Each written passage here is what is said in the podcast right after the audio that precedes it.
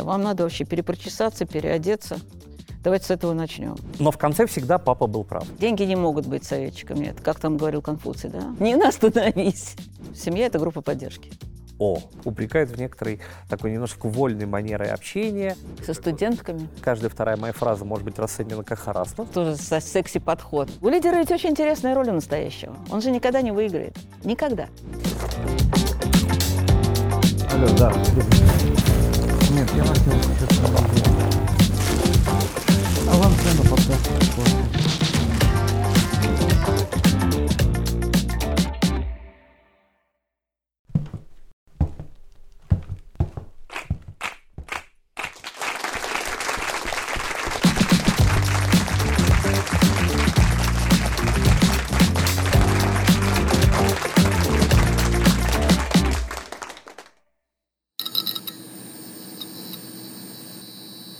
Здравствуйте, уважаемые зрители! Вы снова на авансцене, а значит, с вами я, Армен Бекларян, и у нас с вами сегодня крайне интересная тема, посвященная тому, как ответить на самые, пожалуй, насущные вопросы, с которыми мы с вами сталкиваемся? И вполне возможно, именно сейчас вы решаете, э, какой профессии посвятить свою жизнь. А может быть, вы уже сделали выбор и отчасти в нем разочаровались и думаете, имеет ли смысл поменять свой выбор. Как параллельно с карьерой выстроить удачные семейные отношения, а также обуздать свои амбиции и стать, наконец-таки, э, условным лидером и главой команды например, в рамках своего проекта. На эти все важные вопросы, как мне кажется, мы сегодня найдем ответы вместе с нашим замечательным гостем Ниной Витальевной Зверевым, экспертом по публичным выступлениям, а, человек, который точно знает, как построить хорошую семью, человек, который а, помогает, по-моему, чуть ли не всем топ-менеджерам нашей страны а, стать прекрасными спикерами и стать лидерами. Здравствуйте, Нина Витальевна. Здравствуйте, Армен. Не всем, конечно.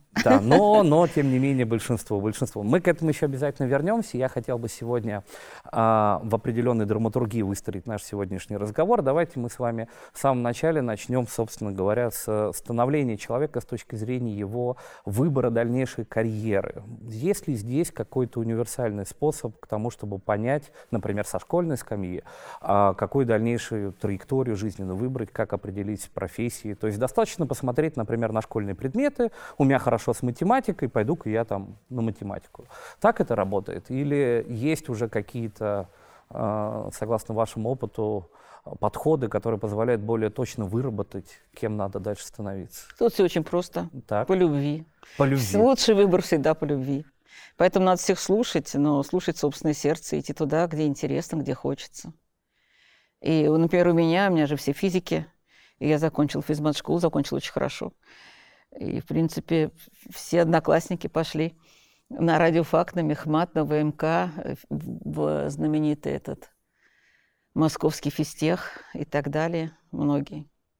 Тем более мама моя преподавала физику. Ну, а я пошла на филологический факультет. Одна такая. Слава богу, родители такие умные, что они всегда говорили, твой выбор. Правда, папа говорил, ну уж если гуманитарка, то лучше, наверное, не яс. И я думаю, что он, конечно, был прав. Угу. Но кто же слушает папу? -то? А, ну, действительно. Но, но в конце всегда папа был прав. Да? Вот. Нет, ну, английский язык знал бы хорошо, а литературу и так бы знал. А, да, но тем не менее сейчас, наверное, выбирают не только по любви, а еще потому, что какие-то профессии более прибыльные с точки зрения нет, возможностей. Нет, нет, деньги не могут быть советчиком. Нет. У меня смешная история была с собственным сыном. Так. Он был точно настроен быть юристом. И когда мы допрашивали Петь, ну почему, там, 9-10 класс, ну, вот юристом, денег много платят. Я говорю, ну если тебе это не нравится, тебе не будут платить много денег. Ага. Платят лучшим, надо быть лучшим. И тогда мы так как-то поговорили, ну как разговаривать с ребенком надо? Надо вопросы задавать, он должен сам себя понять. Я теперь вот учу задавать питчевые вопросы.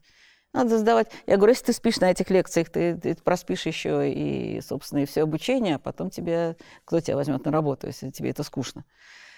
Лучшим быть надо, а для того, чтобы быть лучшим, надо очень любить. Ведь если, как там говорил Конфуций, да, если ты любишь то, что делаешь, ты не работал ни одного дня.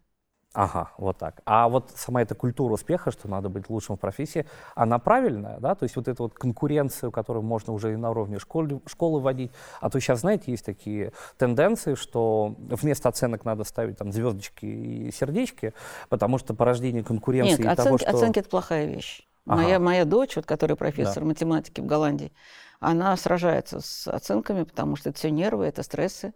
И как быть с детьми, которые, например, не любят этот предмет, или он им не дается. Поэтому оценки в школе вещь плохая. А как понять, что ты лучший, без сравнительной какой-то градации абсолютно Ну, вот, знаете, человек сам всегда знает. Это просто есть на тебя спрос или нет, ты, ты эксперт или нет, это же надо еще вложить очень много времени. Надо очень любить это и ага. вложить много времени. Чудес не бывает. А вот, э, знаете, да, сейчас есть такой эффект э, того, что люди боятся пропустить что-то важное. ФОМа-эффект, по-моему, называется, если я не ошибаюсь. А, слишком большое информационное пространство, к которому у нас есть доступ там, через телефон, через компьютер. А, появляется гигантское количество условных профессий, которые, ну, не факт, что таковыми являются. Разного сорта, например, стримеры те же, да, а люди, которые, ну, по сути, сидят и играют в компьютерные игры, да, и, пожалуйста, вот эта профессия, я это люблю, мне это нравится. А, вот во всем этом гигантском информационном пространстве и разнообразии есть же все-таки какие-то константы, то есть такие треки, которые со временем не меняются и относительно которых человеку надо делать выбор? Ну, мне кажется, самое главное, ты растешь сам или нет. Это же человек тоже сам про себя всегда знает. Ага. Потому что если тебе легко, то все это беда. Всегда должно быть э, трудно. А, Всегда вызов, надо изучать. Да? Ну, ну, конечно. Ну, иначе же ну, в спину-то дышат э, любым стримером, другие стримеры, которые делают это быстрее и лучше. Вот. У меня есть своя теория, э, которую я как бы просто проанализировала свою жизнь, поняла, в чем там секрет. Меня увольняли, как э, там сокращали, там были всякие истории в жизни. Но мне это никогда в жизни, собственно, я всегда сама уходила, никогда не волновало, потому что я всегда делала лишнее. Вот, вот это мой секрет. Потому что нельзя выбрать одну профессию на всю жизнь. Все меняется, мир угу. меняется. Каждые да. там 6-7 лет, и ты меняешься, и профессия твоя меняется. И я учила журналистов, а теперь я учу там, не знаю, руководителей всех корпораций там, и губернаторов. И кто же знал, э, что, оказывается, во многом навыки, которые нужны журналистам, нужны просто всем людям. Ну, конечно, я очень много поменяла в своих собственных знаниях и в своем Э, обучение, потому что это совершенно разные люди, разные целевые аудитории. Делайте лишнее, это означает, что параллельно с основной работой ты еще что-то изучаешь и делаешь, что-то организовываешь, и потом, когда рушится одно, у тебя есть другое. При этом очень часто ты вкладываешься в то, что не выстреливает. То есть я вот карьеру строила так. Я очень много пробовала. А, но при этом вполне себе нормально, и, наверное, так и должно быть, что мы сначала вкладываем в себя и только потом потребляем дивиденды от этого вклада, то есть надеяться на, в частности, профессиональный финансовый успех сразу с места э, не стоит, или надо сразу бороться за хорошую профессию, на втором курсе бакалавриата идти усердно работать, или же сначала повкладывать в себя Я преподавала в МГУ как-то лет пять, наверное, на журналистике. И вот столкнулась с этой проблемой. Потому что умные ребята, вот ребята, которым действительно стоило там учиться, они начинали работать очень рано. И, кстати, ходили только на мои лекции, так уж честно. А, ага. а, и то прямо приходили и убегали, или, или звонили, что они могут прийти. То есть это, это плохо. Учиться надо, конечно, серьезно. Учиться серьезно надо. А это единственный период в жизни человека, когда можно инвестировать в себя вот молодости, вот знания, я, если есть какая-то материальная составляющая. А если ты бежишь быстренько уже работать, с другой стороны, очень трудно найти первую работу. Поэтому я тоже понимаю тех, кто вот так. Это, ну, слушайте, везде же баланс должен быть какой-то. Я работала, но я работала с 8 лет на телевидении. Поэтому я училась на филологическом, рожала детей на втором и на четвертом курсе, двоих детей. И закончила с красным дипломом, потому что учиться мне было легко. И еще работала на телевидении. Потрясающе. А... И в газете. А у вас было выгорание вот на этом пути, то, что сейчас называется выгоранием на работе? То есть зачем я вообще этим занимаюсь? А я попадала в больницу. Ага. Сейчас я, это называется, наверное, бернаут или там что-то такое. То есть, ну, были очень сильные боли. Попадала в больницу, но это, правда, я тогда уже было что-то такое вообще невыносимое на себя взяла, но уж больно было интересно. Я организовала школу свою, ко мне начали ездить со всего Советского Союза бывшего. В 1991 году это была первая частная школа телевидения. При этом я была собственным корреспондентом российского телевидения, выдавала в программы «Вести» в день 3-4 сюжета. Еще я вела каждую пятницу большие стримы, прямые эфиры на своем любимом нижегородском телевидении. Школа, телевидение нижегородское, телевидение российское. Еще я защищала диссертацию. Uh-huh. Я обещала родителям, и я защитила кандидатскую. Кстати, тоже была хорошая такая история. И писала книгу. И у меня было трое детей – и вот в это время я вот парочку раз попала в больницу с очень сильными болями в области вот живота, и потом сказали, что это такая вегетососудистая буря, то есть все нервные окончания уже. Они сказали, вот все, не остановись. А, а можно предвосхищ- предвосхитить момент выгорания человека? Можно ли прочувствовать тот У меня момент? не что- было выгорания, у меня были боли, и Ну, это потом, боли, да, да. А- полежишь неделю в больнице, а потом снова выскакиваешь, снова бежишь. Ну, я учу этому, то есть вот мы обсуждаем по поводу выгорания. Мне кажется, надо вот делать лишнее, это тоже способ избежать выгорания. Разнообразить. Конечно, Ага. конечно. Потому что когда ты и учишь, и сам выходишь в эфир, сейчас вот у меня YouTube, да, и школа, и онлайн-школа, Да. и индивидуалы, это ты переключаешься. Выгорание страшно, когда ты прям вот, вот одним чем-то занимаешься, и с утра до ночи об этом только и думаешь. А, вот при этом вы упомянули то, что у вас уже а, в студенческие времена уже были дети, а, при этом вы это совмещали с работой. А, в современном мире это возможно, более быстрым, что ли, более активным? Или имеет смысл задумываться о семье уже после окончания Ну, университета? я, я после- же, ну, господи, какое-то образование. Филологический факультет Нижегородского университета родила на втором, на четвертом курсе. Мне просто там учиться было очень легко. Все эти книги я уже читала, и я, видимо, все-таки по какому-то уровню отличалась там от других студентов. И уж так вот, как-то иногда даже можно так сказать по-честному. э, В связи с общей культурой семейной, с подготовкой такой, Мгм. которая была в семье. Поэтому мне это было легко. К сожалению. Я смотрю, как учились мои внучки. Одна в MIT, другая в Колумбийском университете. Эм, Там нет. Там, там так вот не пройдет. Так вот об этом речь, что сейчас такая Нет. культура успеха, что, к сожалению, Серьезный требования очень высокие. вуз, серьезный вуз, такой как вот как Фистех, как Бауманка, как, я не знаю, вы на Мехмате учились. Да-да. Я думаю, там нельзя было так вот У рожать нас детей. крайне мало было, да, рожающих, да, в период обучения, Да. но, а, то есть имеет смысл сначала повкладывать себя именно в образовательной компоненте, только Ну, потом... раз на филологическом мне было легко, я, я очень хотела семью, я очень хотела детей очень рано, поэтому так, я как так вот расположила свою жизнь, а уже добрала потом образование. Но я очень горжусь тем, что и мои дети, и мои внуки гораздо более образованы, чем я. И уж английский язык для них точно не проблема. А, простите за нескромный вопрос. А, это, получается, от студенческих времен. Это сколько, получается, у вас уже брака, семейной жизни? 51 год. 51 год. Боже Я мой. 18 лет вышла замуж. Ой, это получ... Есть какой-то секрет совмещения? Потому что сейчас-то вы безумно занятой человек. Вы Я участвуете была, во всех. и муж был всегда очень занят, и я Вот. была А занята. как удалось э, сохранить крепкую семью, несмотря на такую сверхзанятость и погружение в профессию? Ну, я, мы всегда считали, что главное ведь не количество времени с детьми, а качество времени с детьми. Потом двое детей сразу легче, чем один, потому что это уже команда, они Вот друг с мне это другом говорили, играют. я почему-то не верил. Вот, да. Вот ровно А это. трое так еще лучше. Третий уже Серьезно? растят дво- двое предыдущих. А, вот Конечно. какой подход. Так. Конечно, конечно. У нас не было нянек, не было бабушек, поэтому мы как-то ни одной ночи никто не вставал к детям. Но нельзя сказать, что это все было просто. С каждым ребенком что-то обязательно случается, с каждым ребенком свои проблемы. Но результат у нас, видите, какой-то выдающийся, у нас потрясающий. потрясающий, да, все действительно. трое. Старший профессор математики, Катя, операционный директор компании «Виза» в Америке, транснациональной компании, третий человек компании. А сейчас я глотну. Да, конечно. А Петя, он сейчас занимается очень большими сделками по земле в Америке от нашей российской компании больше. О, Потрясающе. А, и вот я заметил то, что на самом деле достаточно много, не то что много, а большинство, подавляющее большинство топ-менеджеров э, компаний, люди семейные. Эм, так считается, что, например, там, высшее руководство страны тоже должны быть обязательно люди семейные. То есть, с одной стороны, а, можно говорить о том, что человек без семьи может уделять значительно больше времени своей профессии, а значит, как бы так кажется, быть более Да профессиональным. не, но семья только помогает во всем. Дети никогда не мешают, и семья Так. только помогает, если это нормальная семья. А нормальная семья строится, как я вот много наблюдала, не только там наша семья, на дружбе. Когда рядом человек близкий, с которым можно все обсудить, который всегда тебя поддержит. Я все время говорю, что семья – это группа поддержки. А, то есть, по сути, а теперь такой интересный вопрос. Если вы оба амбициозные, то есть Да, так и есть. так и есть. Да.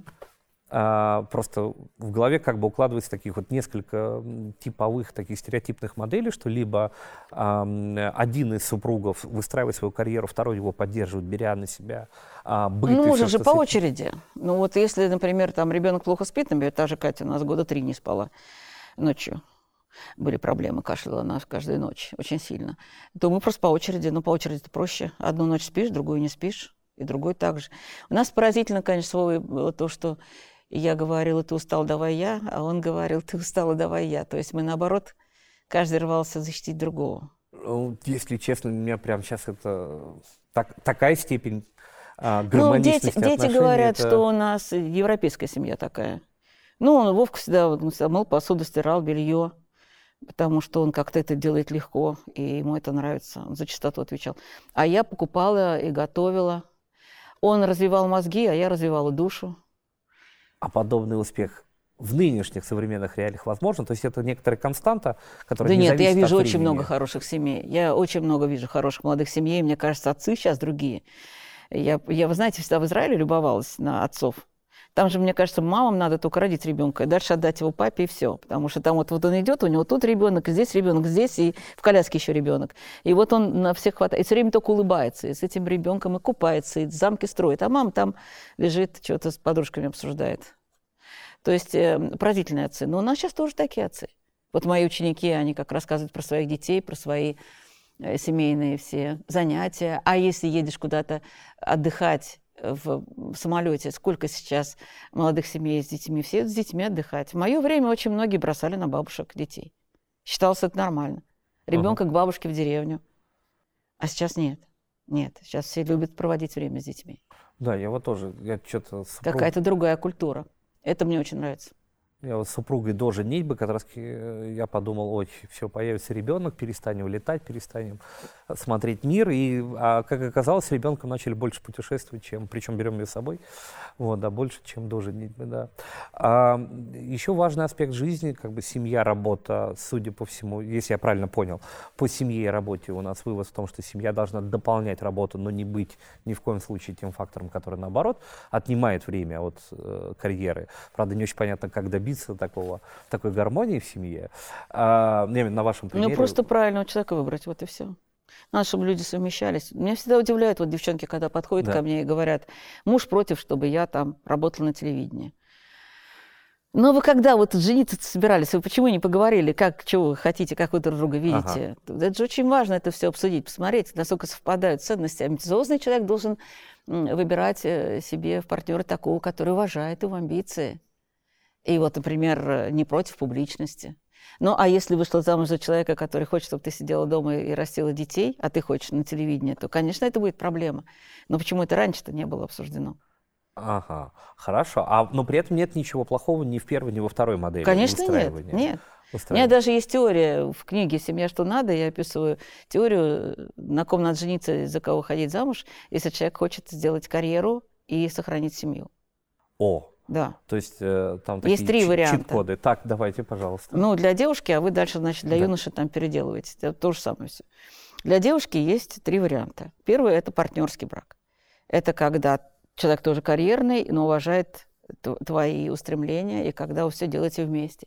Вова на научные конференции ездит, защищает кандидатскую и докторскую, а я выхожу сначала в- на Горьковском телевидении, а потом на Центральном, потом программу «Взгляд», а потом федеральный эфир. И все это параллельно. И каждый раз решается, что важнее. Моя командировка на БАМ а, от Центрального комитета комсомола, хороший документальный фильм, или опять же его конференция, или как, как- какая-то поездка Мгм, с докладом. И вот мы каждый раз решаем. И опять я говорю, да ладно, не поеду. А Он говорит, нет, это важнее. Да? Ну, и он остается с детьми, или я остаюсь с детьми. То есть это вот так, взаимно. Значит, первое партнерство. Самое лучшее, мне кажется, но это для меня лучше, не для всех. Второй вариант – это когда человек, ваш партнер, отказывается от своих амбиций, да, собственно, их и не имеет, А, а готов вам другому, служить. Да, да? только Мгм. так называемый домашний папа Ага. или домашняя мама. И, и что в этом плохого, я тоже не вижу. У меня очень много, кстати, учениц, э, у которых муж не работает, но зато она спокойна за семью, за дом, за детей. И, в общем, там как-то нормально с мужскими амбициями тоже. Потому что он строит дом, он, значит, это, водит машину, он заботится о семье. М, И жена выглядит красавицей, потому что муж как-то очень хорошо все это взял на себя.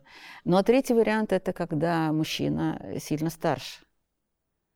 Или женщина сильно старше. Как у нас там у президента Франции. Да, да, да, да. Вот. да. Ага. Или там у Галкина. То есть это тоже очень хороший вариант.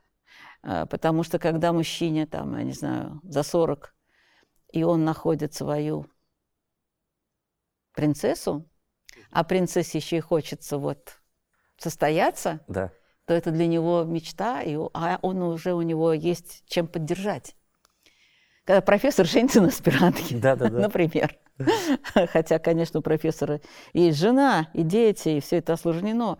Но бывают люди и необремененные семьей находятся. Вот счастье, большая разница в возрасте. Я таких семей очень много знаю, этим девочкам очень повезло. Их растят, им помогают во всем, вкладываются в их карьеру. Да, Инвестируют в их вкладываются, Да, я квартиру, имею в виду, да. это, э, Ну, Макрона точно растила жена. Ну, многом. это, это, да, ну, Ну, вот. возможно же и кейс, что это будет э, такая э, в золотой клеточке окажется. Нет, если мы берем девушку, которая хочет состояться. Вот Да. кого и надо выбрать себе А, всё, я э, как в качестве партнера. В качестве партнера. Но, как вы понимаете, домостроя здесь нет. Да, это да. Потому что если мы выбираем партнера человека, который вот хочет другая модель семьи, то вы никогда не сойдете. Я вас понял. Еще есть очень важный аспект, вот работа, семья, еще есть важный аспект друзья. А, причем, э, верно ли знаменитый, ну, раз уж это устоявшаяся поговорка, то, видимо, в ней есть какое-то зерно истины, что скажи мне, кто твой друг, я скажу, кто ты. Правда ли, что друзья в какой-то степени отражают то, а, кем являемся мы, или это то, к чему мы стремимся, или те, кому мы завидуем? А, надо ли круг общения менять, если мы хотим сами расти? Ну, про завидование давайте забудем сразу. Так. Потому что это такая история, что если есть у вас такой порог, ну вот, идите к психологу, старайтесь избавиться от того, что он мешает всему. Всему. За людей надо радоваться. Ага. А, вот. а если э, что-то вам хочется особенного, надо думать, как этого достичь. А, но надо, чтобы этого совсем не было. Это плохое очень чувство. Поэтому мне оно не дано, слава богу. Я думаю, что это даже во многом как-то от, от Господа. Вот не дано и все, ни на что никогда не завидовал. Что касается друзей, то лучше всего выбирать, и ведь это тоже большая работа. Мгм. Ведь это же тоже взаимная работа, как и в семье, так и с друзьями. Потому что вы должны быть рядом с ними, когда вы им нужны. Не только они будут тогда, когда нужны. Лучше всего выбирать таких, которые вас любят, но при этом будут говорить вам правду. То есть вот тоже будут помогать вам расти. Ага. У меня, например, была подруга профессора консерватории, которая удивительно умела дать мне обратную связь после моих программ телевизионных. А меня же все хвалили, зрители меня любили. И вот, вот выйдешь из программы, ах, опять, я опять лучше всех, я тут вот лучше всех. И звонишь Верочке, а Верочка говорит, нет, что ты вначале ты много там долго говорил просто, понимаешь? То же самое, лучше бы короче, да. А еще ты вот интервью брала, ты вроде человеку не очень дала раскрыться. Я думаю, так, Ага. а ведь это все правда. Это был прямой критика. эфир. Да. Да, но он сначала похвалить. Он сначала говорит, а, ну ты, конечно, замечательная. Но потом вот разбор такой. То есть я всегда ценила всегда людей, которые могли дать мне правильную обратную связь. Вот сейчас вот рядышком сидит мой ассистент, любимый. Вот тоже всегда после любого нашего тренинга, после любого нашего прямого эфира, или вот сегодня у нас будет вебинар большой с Русатомом, э, когда закончим, похвалит, а потом скажет, Ага. э, над чем работать. Слушайте, не бывает все идеально. И обязательно, чтобы человек дал тебе сигнал, чтобы ты исправлялся. Понятно, понятно. Спасибо большое за этот комментарий. Еще... эм, А есть еще просто душевные друзья и подруги. а, Ну, просто с кем вот для водку разговора. выпить и в баню сходить, Да. и, и про детей поговорить. Это тоже очень важно. И особенно, если это длиной, дружба длиной в жизнь. И у меня таких очень много. И из класса, и из института. Это счастье. Тут не надо притворяться. Тут вообще как, как это, тебя знают наизусть. Да, ну, у меня почему-то складывается ощущение, что нынешняя как бы университетская комьюнити, потому что мои друзья с детства это в основном таки школы и университет. У меня возникает впечатление, что сейчас не очень ценится это самое комьюнити, потому что все больше заняты именно самим образовательным процессом. Хотя, как по мне, именно главная ценность, что школы, что университета, при всей необходимости образования и так далее, для меня таки основное Да это от было- человека зависит, Армен. Да? Нет, нет, от людей зависит, конечно. Я вот опять про внучек, если смотреть, все-таки им 25-28, у них очень хорошие друзья, которые со школы, с института. Ничего не меняется. Да, но они Если у тебя границей, а у есть нас- потребность, то у тебя будут друзья. Если у тебя нет потребности, то не будет друзей. Очень часто люди не нуждаются в друзьях. Я таких много знаю. Много хороших людей, которым достаточно семьи и работы. А, и это... Ну а что? Да ну- нет, я, я все, все варианты принимаю. Что, мы будем по себе, что ли, всё строить мир? понятно, Понятно. И Главное, понимаете, главное понимать, что э, что и вы не идеальны, и я не идеальна, и что мы кого-то раздражаем, и, и есть над чем работать внутри себя. Ага. Я вас понял. В сериале, э, я его просто очень люблю, очень часто к нему делаю отсылки, как я встретил вашу маму, там... Да, я тоже люблю.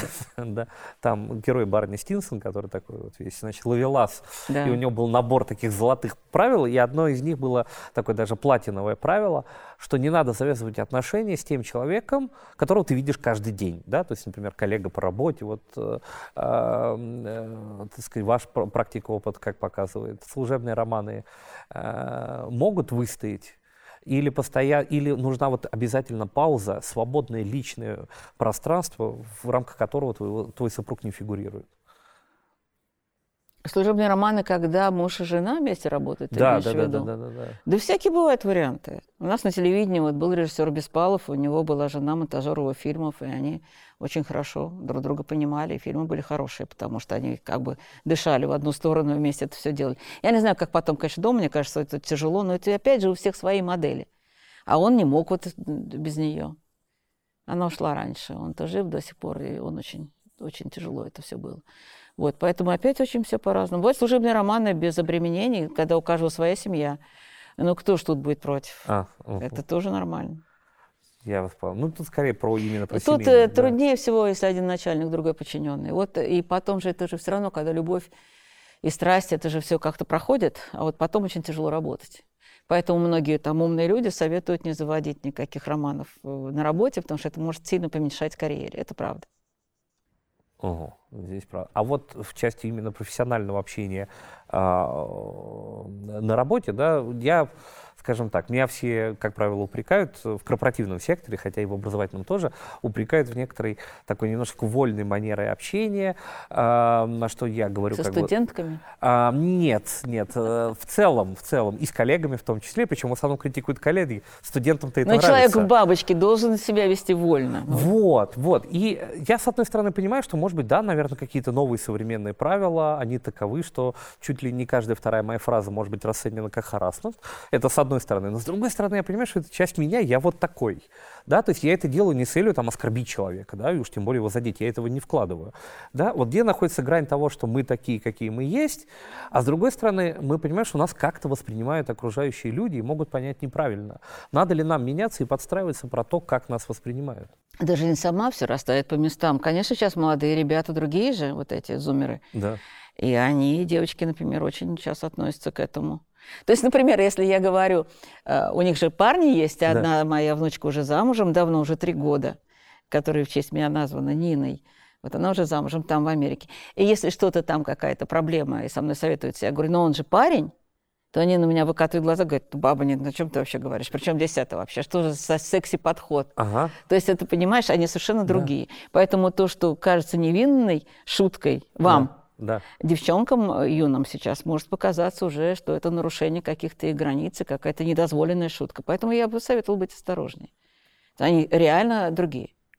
Ну, Я просто замечаю вот эту вот разницу. Они реально пропасть, напрягаются, да, которая вместо того, чтобы посмеяться.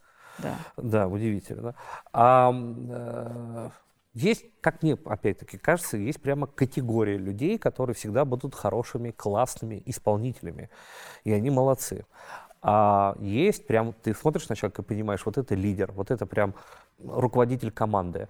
А, Во-первых, это реально человеческие характеристики, и каким-то есть такой есть, или это все-таки можно переходить из одной категории в другую и что-то в себе выработать, что переформирует тебя из хорошего исполнителя в прекрасного руководителя. Очень хороший вопрос, Армен. Да, Я очень много над этим думаю, потому что главное, это моя роль, это, конечно, растить людей. да. Я в своей школе растила людей. Так они говорили, что учила их не телевидению, а жизни. И говорят до сих пор, что не риторики учу, а жизни.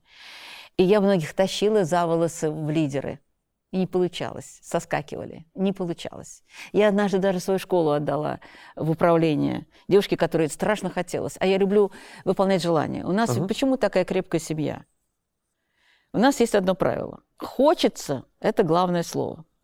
И мы в лепешку расшибались ради хочется наших детей. Я к супруге сейчас обязательно это вырежу потом из эфира и супруге покажу, да. Хочется это потрясающая вещь, если только это не случайное хочется. Да надо же отличать одно от другого. Надо отличать желание от каприза. Ага. Но если вот хочется, и вот этой девочке очень хотелось руководить. Я ей рассказывала, как это надо делать. Дальше я уехала в Москву, длительную командировку, поставила ее вместо себя. Дальше мне стали звонить все. А, руководить именно в вашей школе? Да, а, да, так, да, так. да. Ну, я думала, ну вот все уже, я уже ее подготовила. Она хочет. И она была уверена, что доросла уже? Она была уверена, Да. что доросла. Я не Да. очень была уверена, но я, я всегда даю возможность. Надо всегда представлять возможность. Как моя мама говорила, развивать потребности, предоставлять возможности. Ага. Вот это самое главное. Вращение людей вообще. Если ты хочешь вырастить человека, тебе надо развивать потребности этого человека, потребности широкие, чтобы ему все хотелось, понимаешь? И давать возможности. Ну, нет, она, конечно, совершенно не лидер. И очень быстро мне просто, ну, я, я контору надо было спасать уже людей, потому что они не понимали, куда там без руля, без витрил невозможно. Поэтому нет, не все лидеры. Не все. И это такая тяжелая ноша. Но если человек родился лидером, он без этого не может. Он обязательно выскочит, обязательно себя проявит. Ну, вот эти вот амбиции, они не дадут ему покоя, да? Он должен Я с. Роланом Быковым дружила. Было у меня такое счастье. И как-то он мне сказал, что это вот когда его прекрасный фильм про доктора Айболита положили на полку, А, он же не такое. сразу, да, там очень не нравилось всем, там же очень много было аллегорий. Нормальные герои всегда идут в обход, и еще много всего. А, И он поехал к отцу к своему. Отец у него очень умный был мужик. И он сказал, ну что, Ролик, опять высунулся? Вот это высунулся. Вот это люди, которые высовываются. Понимаешь? Я тоже Да. всегда. Вот это мы с Катей, с э, дочкой как-то обсуждали. Командир звездочки я, Мы металлом собирать я, комсорг я. Вот это вот люди, которые все время я, я, я. Это ужас. Раздражают других страшно. Потому что, ну, я долго потом избавлялась от зазнайства, от того, что это в своих интервью говорила, что я там лучшая. Ну, страшные глупости делала. То есть это надо было потом пройти свой путь, чтобы понять, что если ты лидер, то это никак не дает тебе никакого права считать себя лучше других. Нет, это всего лишь одна из функций человеческих. Но при этом очень многие достигают лидерских позиций, будучи таковым, конечно, по своим характеристикам, но при этом это не профессионализм, это скорее такая наглость, умение идти по головам. а, и вообще говоря, совершение достаточно... Ну, мы же с вами про настоящее говорим, Да, да? да. Нет, я Да. имею в виду, бывают же и такие кейсы, когда Нет, это не лидеры. это не лидеры. Нет. То есть это просто плохие люди, которые в хорошем Нет, мире почему? Это люди, успеха. облеченные должностями, может быть, какими-то. Да. Но если человек идет по головам, какой же он лидер? Лидер это учитель. Лидер это человек, который видит в других людях лучшее и вытягивает лучшее. Лидер, который показывает людям то, что они сами в себе не видят. Вот это лидер. Какие там по головам? Ага. А вот эм, сериал был, по-моему, он тай- «Таежный роман» или «Тайга» назывался, я сейчас вот не помню. Там был интересный очень кадр, когда э, рядовому в шутку, в шутку дали погоны и сказали, что у тебя повышение. Вот. И он тут же начал над своими уже как бы бывшими товарищами, э, ибо он теперь с повышением, и теперь офицером стал, начал над ними всячески потрунивать и издеваться, давать им всякие распоряжения, отжиматься, потягиваться и так далее. А, э, приобретение полномочий, как вот понять, как и этим грамотно распоряжаться? Потому что получение власти это все-таки может немножечко затуманить. В том смысле... Я боюсь, что мы сейчас зайдем не туда. Так, Давайте другой вопрос. другой вопрос. Все, Да. я вас понял. Власть – это страшно. А власть э, без ограничений или очень долгая власть Да. это совсем страшно. Вот Ага. давайте на этом поставим точку. Все, я вас понял. А надо ли менять парадигму общения? Я вчера с коллегами, мы ходим в бар, пьем пиво. Завтра меня ставят, э, заслуженно меня ставят на руководящую должность. Я стал теперь, значит, руководителем проекта. А мне надо сменить форму общения с э, Ко мне приходят такие люди, которые получают заслуженно большое повышение Да. и оказываются начальниками над собственными э, друзьями Да. э, вчерашними и приходят ко мне за советами. И я считаю, что надо очень много сменить. Но я считаю, что надо обязательно провести честный разговор, потому что ты не можешь на следующий день стать другим. Тебе никто не поверит. Поэтому ты можешь сказать, что если мы хотим добиться чего-то, то мы должны все вместе за мной признать право на какие-то вещи, которые я раньше не делал. Но это тоже диалог. Конечно, это ко все только диалог. Да. Лидер – это постоянный диалог, это эмпатия, это чувствование людей. Но как, а как вы зажжете глаза и зажжете человека, если вы не видите в нем лучшее? Слушайте, у лидера ведь очень интересная роль у настоящего. Он же никогда не выиграет. Никогда. Потому что если побеждает, то побеждает команда. да. А если проигрывает, то проигрывает лидер. Ну, Все. от- Ответственный, да, он. У тебя нет возможности стать победителем. Нет. Победил, команда победила. Вот и человек, который так думает, вот он лидер.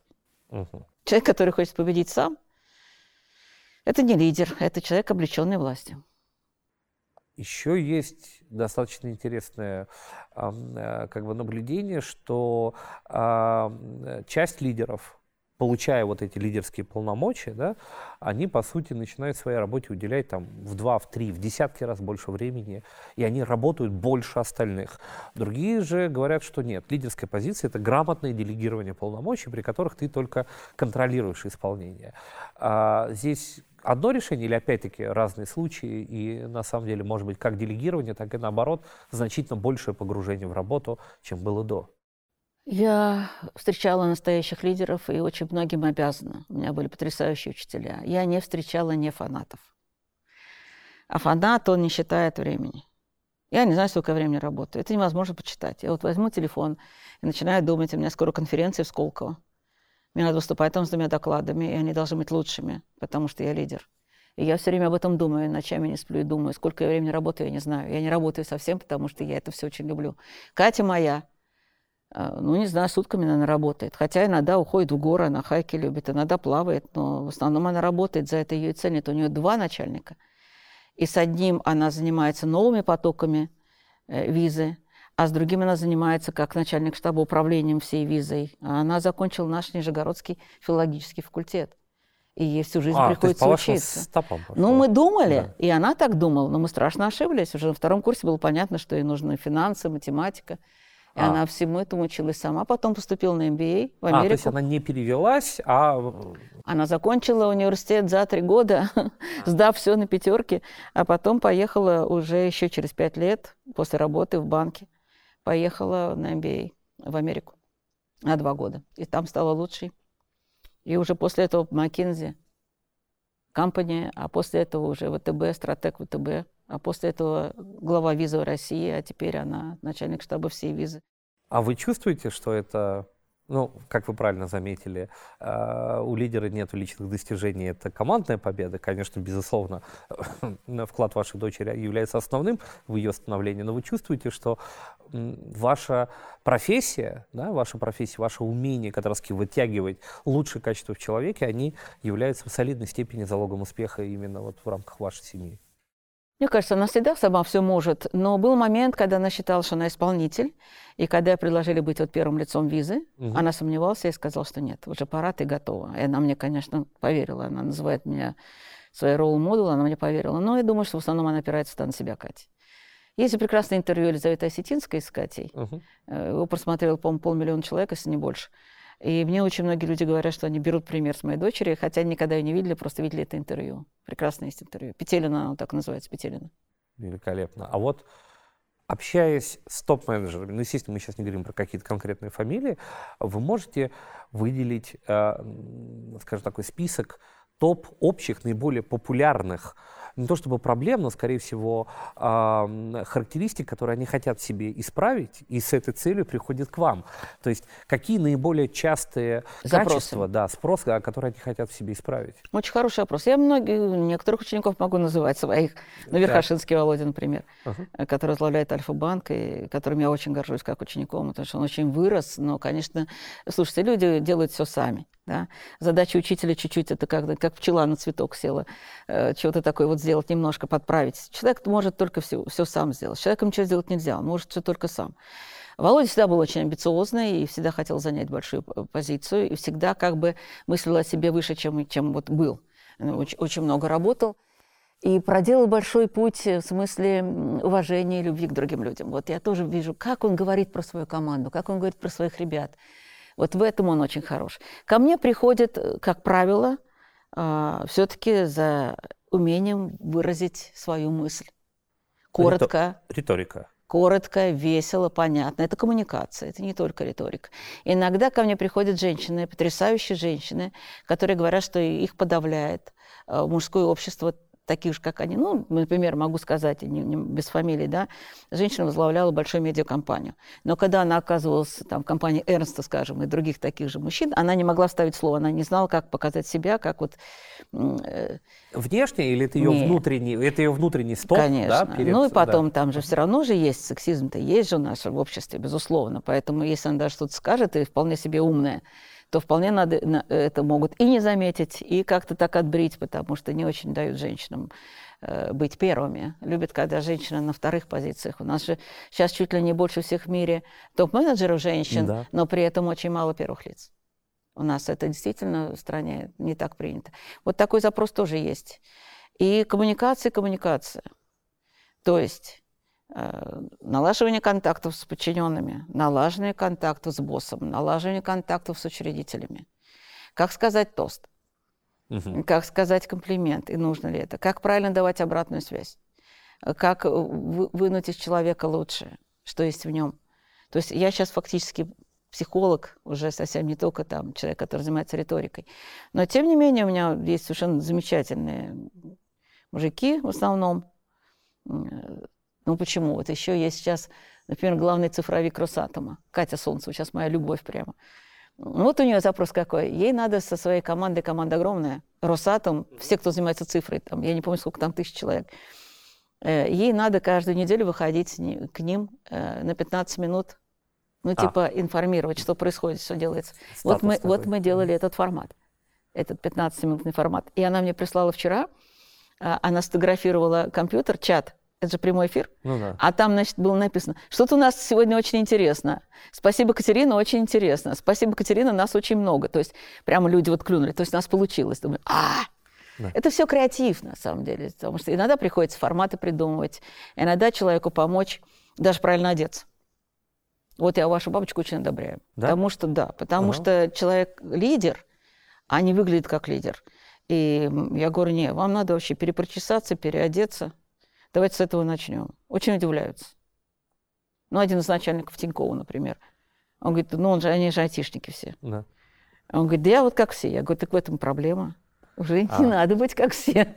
Я ненавижу эти пиджаки. Я говорю, слушайте, столько хорошего трикотажа, столько хороших всяких вещей. Деньги у вас есть. Давайте оденемся. У меня есть стилист, угу. а еще у меня есть голосовик. Человек, который ставит интонацию и голос. И когда я занимаюсь имиджем, вот, например, лидеры России, они заканчивают э, лучшие финалисты, получают миллион рублей на учебу. И многие из них несут этот миллион мне. Угу. Потому что вот этой учебы как раз они и хотят. То есть я учу их выступать, учу их коммуникации.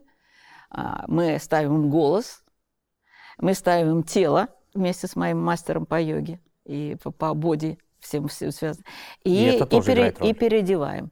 И это тоже играет роль. То есть э, я в плане йоги. Господи, конечно, как вы держите плечи, это вообще все. Как вы дышите, как вы держите плечи, как так, вы сидите. Э, этого мне точно не хватает. И, кстати, уважаемые... Как вы располагаетесь вообще в пространстве. А, ну, позиция, да, я вас понял.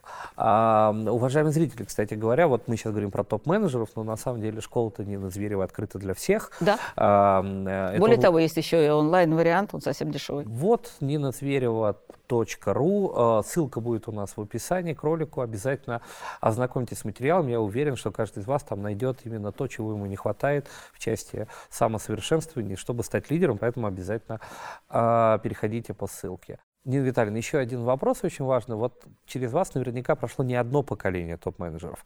Видите ли вы разницу в запросах от более старшего поколения и более молодого поколения топ-менеджеров? Конечно. Более старшие спрашивают, как им быть с более молодыми. Семья – это очень хорошая модель. Я же наблюдаю, например, у Кати э, родился третий ребенок, когда ей было 40, 41, угу. и сейчас Вовке 8 лет. А старшей Нине 28 лет. Это разные поколения внутри детей одной семьи. Потому что а, разница ну, 20 да. лет. Это очень интересно все это наблюдать. Это совсем уже цифровые дети, которые совсем младшие наши внуки. У нас их двое, двое восьмилетних. У сына дочка, а у дочки сын. Вот. Поэтому я наблюдаю, когда за внучками, вот ты отдыхаешь с ними. Они ведь не отдают пляжные полотенца стирать каждый день. А. Потому что это нельзя, потому что это экология. Понимаете, у них к деньгам совершенно другое отношение. Их день, деньгами их так не прельстишь, как наше поколение в свое время. Нет, у них какие-то другие мечты. Они действительно хотят изменить мир к лучшему. Они заботятся о планете. И они гораздо меньше выпивают. Они гораздо больше следят за своим телом, за своим питанием. Это вот очень все это интересно наблюдать. На мой э, взгляд, они слишком поздно рожают, потому что сейчас мои внучки завели себе кошек и собак но не детей. Но не детей. Ага. А я в 28 была трижды мамой. По причине карьеры, которые хотят карьеру нет, построить? Нет, нет, нет. Они считают, что они не доросли. Они довольно долго себе вот. И потом, что ребенок это очень серьезно, к этому надо быть готовым. Надо быть уверенным, что мужчина, с которым ты тоже хочет ребенка, потому что это такой проект на всю жизнь. И, и дорогой проект. И поэтому как бы вот это целая история такая. У нас ведь как, забеременел, родил. Тут все по-другому.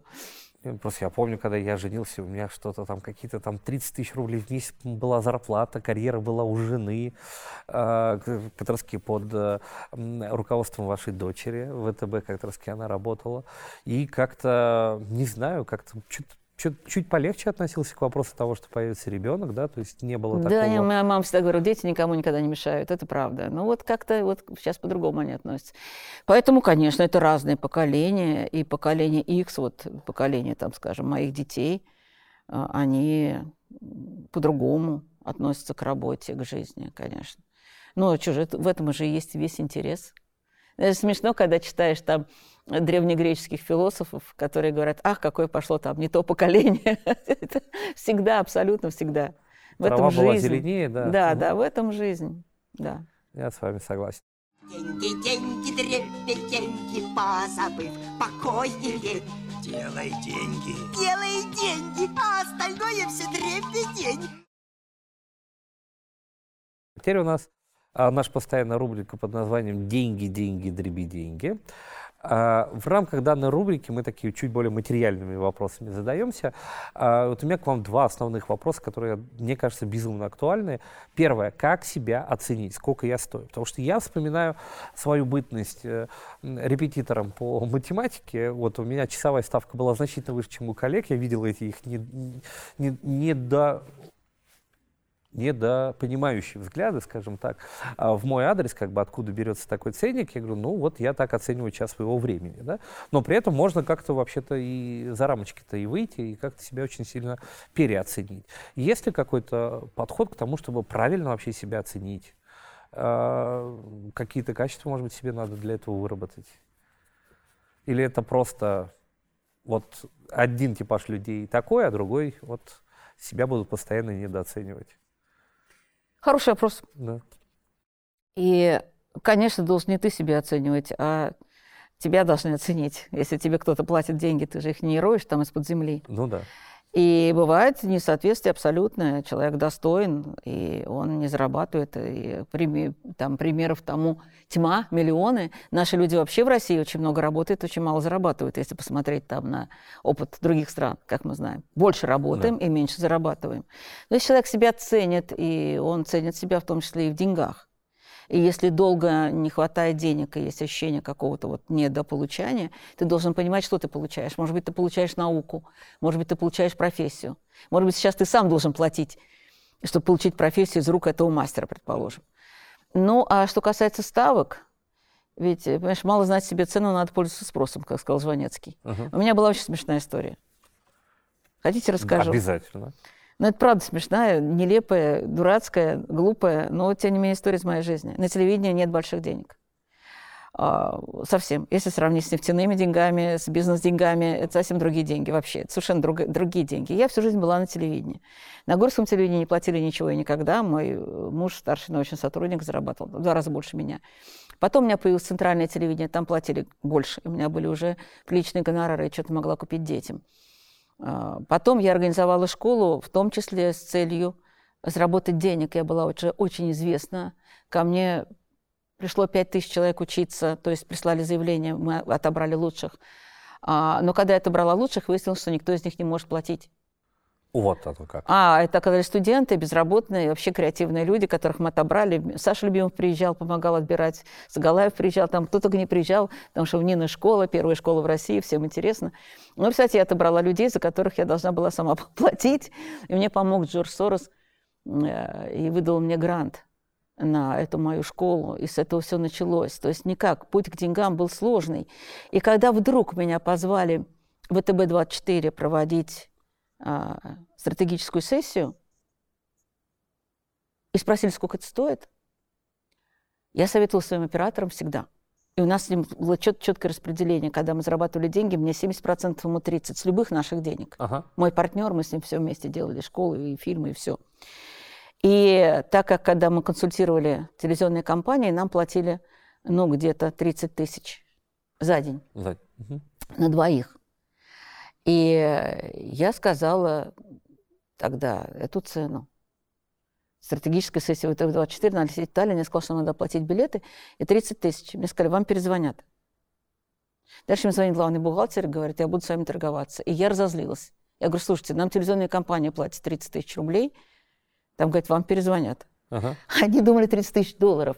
А, И тут я поняла, что я попала совершенно в другую среду, где не нужен Понятно, тренер за понятно. 30 тысяч рублей. Он не нужен. Им дешевый тренер не нужен. Это как, помнишь анекдот про этих двух русских, которые купили одинаковый галстук? а, да все, я вспомнил. И да. за что? За сколько купил? За 100 долларов. Дурак, я купил за 200. Понимаешь, это, это же, ну как, дорогой тренер нужен всем. И дальше я уже назначала, когда себе цену, повышала ее потихоньку. У меня было разное. Я себя уже очень ценила как тренер. У меня книги хорошие, у меня книги, изданные в лучших издательствах, которые бестселлеры. Книгу, я говорю, у меня слушает 100 тысяч бумаги уже только купили. Я вот ее взяла, написала, вот она до сих пор пересдается, и до сих пор первая книга в Альпине прямо. Настоящий бестселлер, сколько лет уже, с девятого года, 13 лет. И тренер с книгой, и с э, таким бэкграундом, как у меня, с таким опытом в медиа с 8 лет, а мне сейчас вот 70, да, то есть, Да. конечно, ставка... Сейчас, извиняюсь, отдельно очень сильно рекомендую книгу, которая ну, для меня стала большим открытием, очень сильно мне помогла, «Как разговаривать с детьми». Вот, вот эта книга настоятельно всем рекомендую. да. Правила общения с детьми Да, называется. да, да, ну, «Правила общения с детьми», Как да. разговаривать это гипердайт, это тоже хорошая книга. Я вообще очень люблю всех, кто пишет хорошие книги. Вот. Дело не в этом. Дело в том, что себя, себя оценишь высоко, но надо, чтобы тебе люди Да. готовы были это заплатить. Ну, сейчас вот я вот реально дорогой тренер, и я счастлива, потому что уровень учеников, конечно, жутко интересный. Жутко интересный. Ну, сто процентов вы получаете безумное удовольствие от своей работы, от своей жизни. Уверен. Да, да, но я готовлюсь. Я стараюсь. А, хорошо, мы себя оценили. Правда ли, что надо еще суметь себя продать? Оценить одно, но себя как продукт а, репрезентовать, показать и продать это тоже какая-то какая отдельная, ну, если не наука, то, по крайней мере, техника, а, которой надо овладеть. Конечно, конечно. Надо понимать, э, в чем твоя сила. Надо вложить э, туда 10 тысяч часов.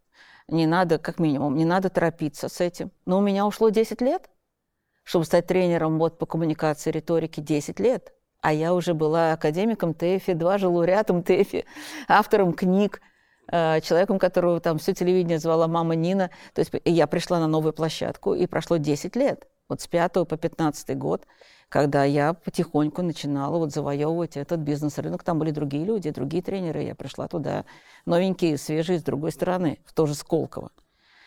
А, Но когда я пришла в Сколково, кстати, э, все думали, что я пришла с культурой речи, ну, типа ставить голос, а не со смыслами, не с контентом. Надо было тоже это пояснить.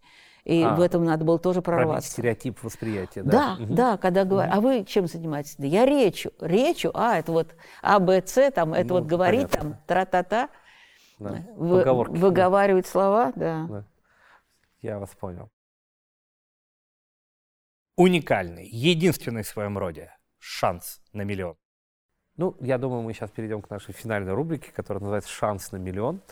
А в рамках этой рубрики мы, э, ну, во-первых, я уже знаю, что вы к нам пришли э, не с пустыми руками, вы к нам пришли с замечательными тремя книгами, но также мы просим наших гостей рекомендовать, в том числе, может быть, это будет ваша книга, но три Первое, по художественной литературе, книга, которую, как вам кажется, в солидной степени определила вас как человека. Да? То есть речь не про профессиональную компоненту, а книга, которая на вас сильно сказалась именно в человеческом плане, из художественной литературы.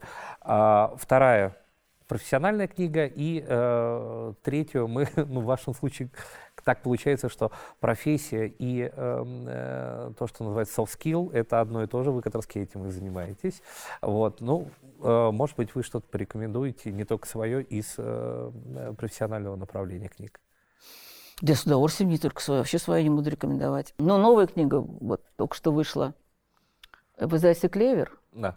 Хорошая книга, моя «Говори красиво, выступай легко», вот она у меня здесь Тут собрано все. Тут и сторителлинг, и как выступать.